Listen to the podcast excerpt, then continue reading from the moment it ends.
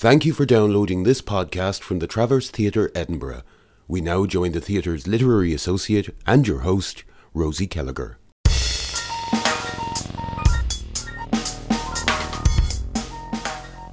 Hello, and welcome to the Travcast, which is our opportunity to talk to writers, theatre makers, and artists about their process, about how they work.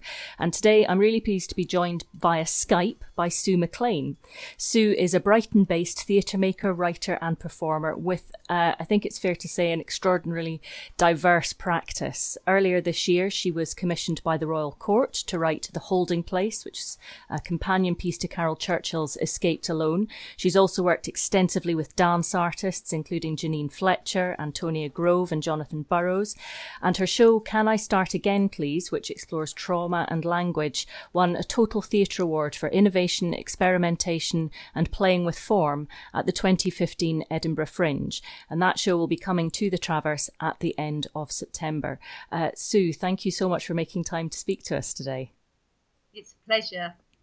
Um, so I've I've kind of touched on it already uh, by talking about just the, the sheer range of, of different approaches to work that yeah. that you have. Um, but what I'm really interested to kind of get under the skin of a bit is your relationship to language. I'm thinking about the, the range of theatrical languages that you use verbal and visual and choreographical, BSL, uh, that's British Sign Language for, for those who don't know. And I'd love you to tell us a bit about where this approach has come from and how you work. Well, um, I think first that whenever I'm making a piece of work, I tend to explore the topic or the thing that has initially compelled me to investigate, and then I allow the form of the work to reveal itself around that, which I think is why all of my pieces are quite different in their form. Having said that, for the last 20 years, I've been working um, in tandem with my practice as a theatre maker and writer as a British Sign Language English interpreter. And I went through quite an extensive training um, of two years to qualify as an interpreter. And when you're working between two languages, whatever those languages are, then the heightened understanding or acute um, sort of acute listening that is necessary to understand what somebody is trying to say has put me in a very uh, particular place in terms of how I listen and how I produce my own um, utterances as a as a person, but also how that influences what am I really trying to say when I write this sentence, or what am I really trying to say? What is the overall intention that I am trying to be true to? And I think so that's a huge influence. And I then um, undertook an MA in um, the topic was life history and life writing, and that explored over a two year period lots of different forms of autobiographical oral history, um, interviews, and it was a sort of theoretical look at how do people construct their own life stories or how are life stories constructed. Um, how is history represented? What is the lens? What does the what does memory do to how we talk about incidences. And through that MA, you I discovered that what somebody might say about a topic five years ago, they will talk about it completely differently in five years' time, and that context in both language and memory is a hugely important um, influence on how construct themselves and therefore construct their language. And that really probably is the one lens that stays true in all of my pieces, whether that's a dance piece or a written piece, and whether I'm directing somebody else or making my own work. that I'm very interested in the essence of what are the influences at this particular time that is making this construction happen. I, I was struck by something you said there about um, obviously being being led by the idea and, and allowing the form to come from that and to, to attempt to distill what it is that you want to say. But it, it struck me in what you were saying that actually I wonder if there's also a sense of distilling who you're saying it to. Um, and and what your relationship to the audience might be, uh, whether that's you as writer or theatre maker or choreographer or you as performer. I think uh, one. I think distill is a is a very good word for me. Um, I'm very drawn by word that word distillation and, or reduction. Um, and I think in terms of my relationship to my audience, I the thing that I try and establish is that the performance space is a compassionate space and is a space where conversation is occurring between the performance and the audience. And I am interested in finding a way to make audiences metaphorically lean forward in their seats to join the performance rather than having the performance sort of thrown at them or very much either realistically through a you know construction of a fourth wall or through the fact that a piece of work is so full of its own presumptions and cultural assumptions that it isn't accessible to an audience.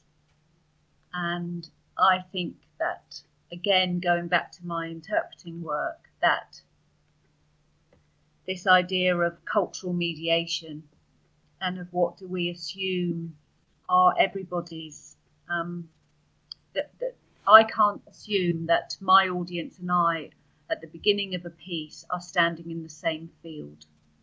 I think that we're standing in vastly different ones, and that that's what's exciting, and that the job is to bring us to to a shared space by the end of the work. The job of the of the show, if you like, then. Yes. yes. I suppose in the face of the, the huge range of different types of work being made at the moment, I think that there's something quietly revolutionary about uh, about that type of um, inclusivity in your practice. And it, it seems to me that actually that word inclusivity leads quite a lot of what you do. Yes, it really does. Inclusivity and I I believe that you can be um, political regardless um, and that uh, yes, that that to be to do no harm um, doesn't mean that you don't have challenge. There's a it doesn't take away the the option to provoke. Exactly. There's a I I have a um, I would describe myself as a as a practicing Buddhist, and that that underpins quite a lot of my philosophical moral approach to the world, which in turn affects my theatre making and writing. And there's a wonderful expression in Buddhism called wrathful compassion. And wrathful compassion would, an example of that would be if a young child is about to put their hand in the fire, there isn't any point in trying to say, please don't do that. You need maybe to give them a bit of a yank, which might be a bit of a jolt for them. And uh, it might not be entirely um, a pleasant experience, but there's a there's a necessity to that action to ensure that that child isn't hurt.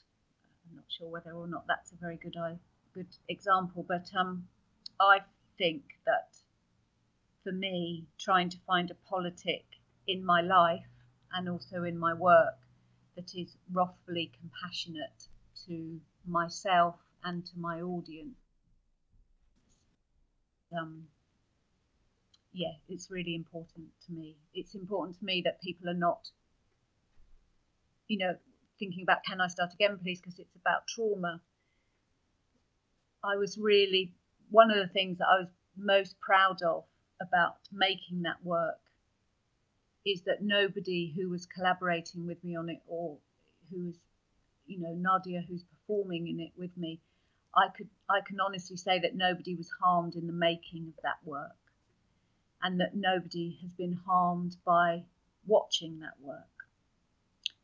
Um, and that, nevertheless, it is a very challenging, rigorous um, piece of work that moves people and takes them to a different place and a different perspective by the end of. And we're very much excited to, to have it here at the Traverse with us uh, at the end of this month. Yeah. Um, I wonder if you could talk to us a bit more about, about the genesis of that show and, and your process in making it. So I started, I mean, this is the fascinating thing I think about art is that um, I thought I had an evening once in my house and I was looking in the mirror and I thought, gosh, my teeth, my teeth, they're getting old. I had sort of feeling of. I think we all have those moments. yeah. So when you just sort of hatch a certain part of yourself that maybe you haven't been paying attention to, and you sort of think, oh, hello.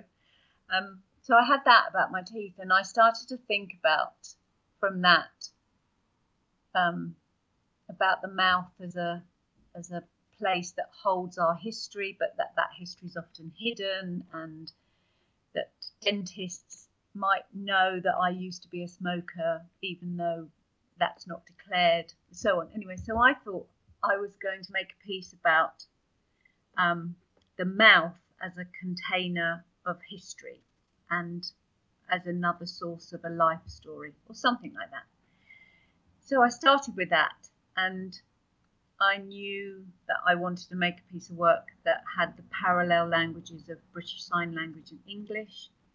And I knew that I was starting to move towards a more, what I would describe as, yeah, no, as a sort of the influence of choreography in my work as a writer.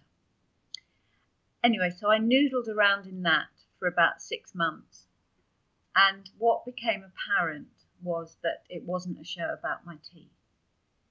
That the, the title, Can I Start Again, Please, which had occurred when thinking about have I looked after my teeth properly and what would I do if, you know, if there was a better system of where it wasn't so expensive and all those things. Could I start again, please? Anyway, that title stayed with me, but it gradually became clear that I wanted to write a piece about my own experiences as a child of being abused within my family.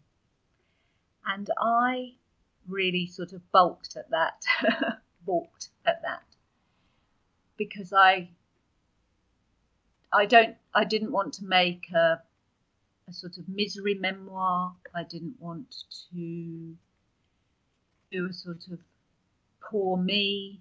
Um, there's been lots of autobiographical writing now about people's childhood experiences, and it was at the time that Yewtree and all of those stories were starting to come through. And so I was really challenged by the fact that I seemed to be going to this place but how would I approach it? And then through sort of staying with it, I and doing lots of reading and thinking about trauma and thinking about language that it became apparent that what I was interested in is how what are the capacities of language to express a traumatic experience and to express a traumatic experience so there is some feeling of resolution or relief after the expression has happened. So I think a lot of us who have been survivors of whatever trauma, you often throw, lo- I threw lots of words at it, having gone to therapy for a long time, and yet there were only very few moments in that journalistic writing about the experience or therapeutic talking or supportive talking with friends that I thought I've really I've got to what I want to say about this subject. I feel that I've that I'm done with it.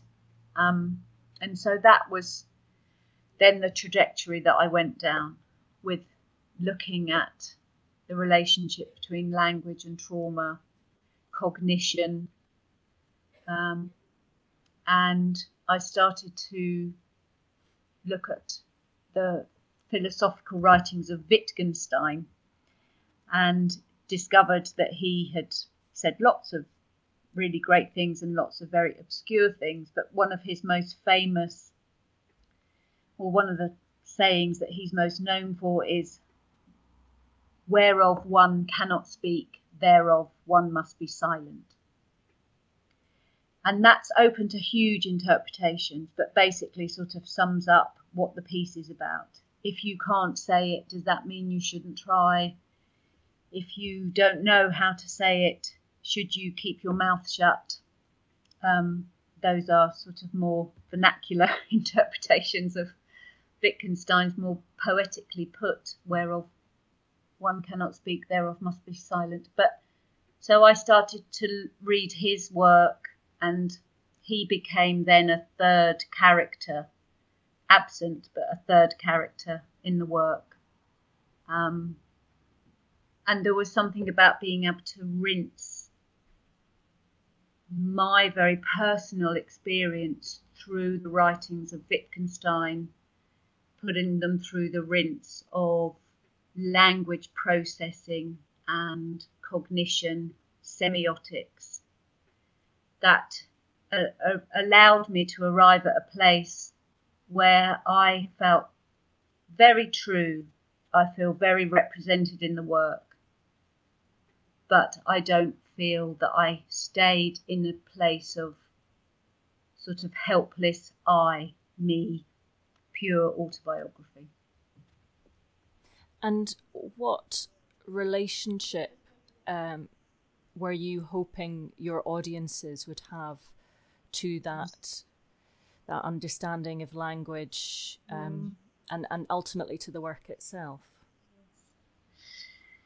Well, it was interesting because because I was making the piece in parallel, I, I sort of set the task that it would work in British Sign Language and English with with an equivalence of experience for BSL using audience and a non BSL using audience.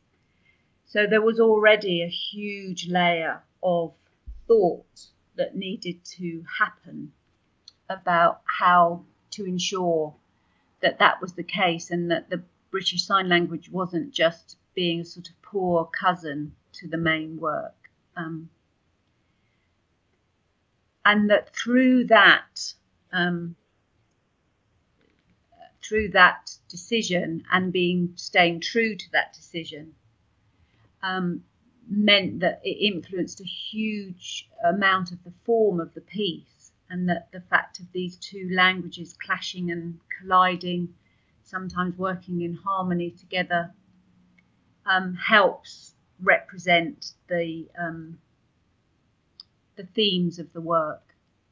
And so, I I wanted to make sure that everyone in the audience came away with the same experience, some of which is confusion, having to work really hard to follow what it is that we're saying, a sort of patience that that and yes, or sort of wanting to be with us um, in the room while we try and get to the to to what we want to say.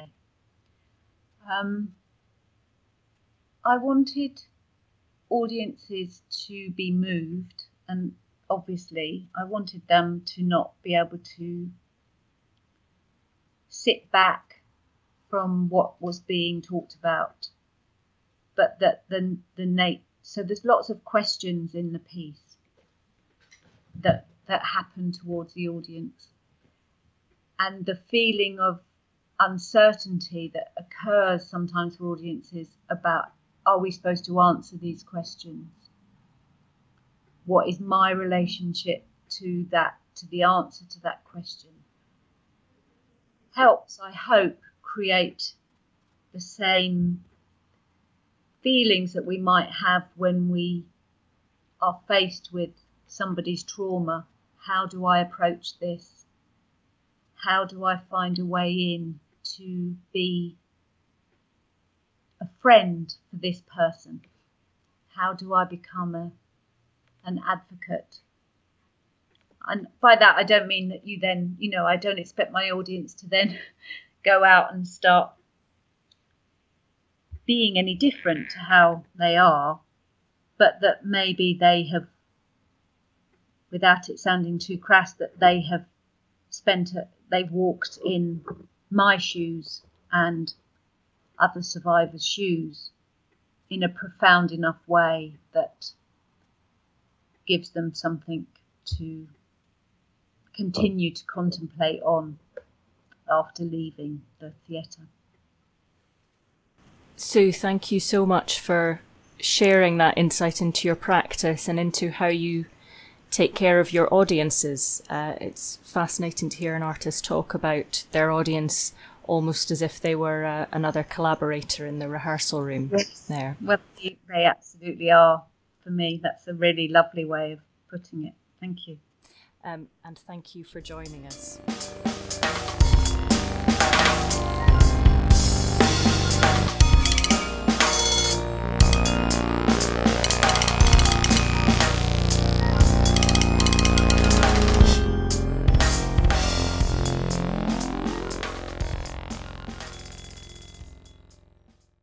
We hope you enjoyed this podcast from the Traverse Theatre Edinburgh.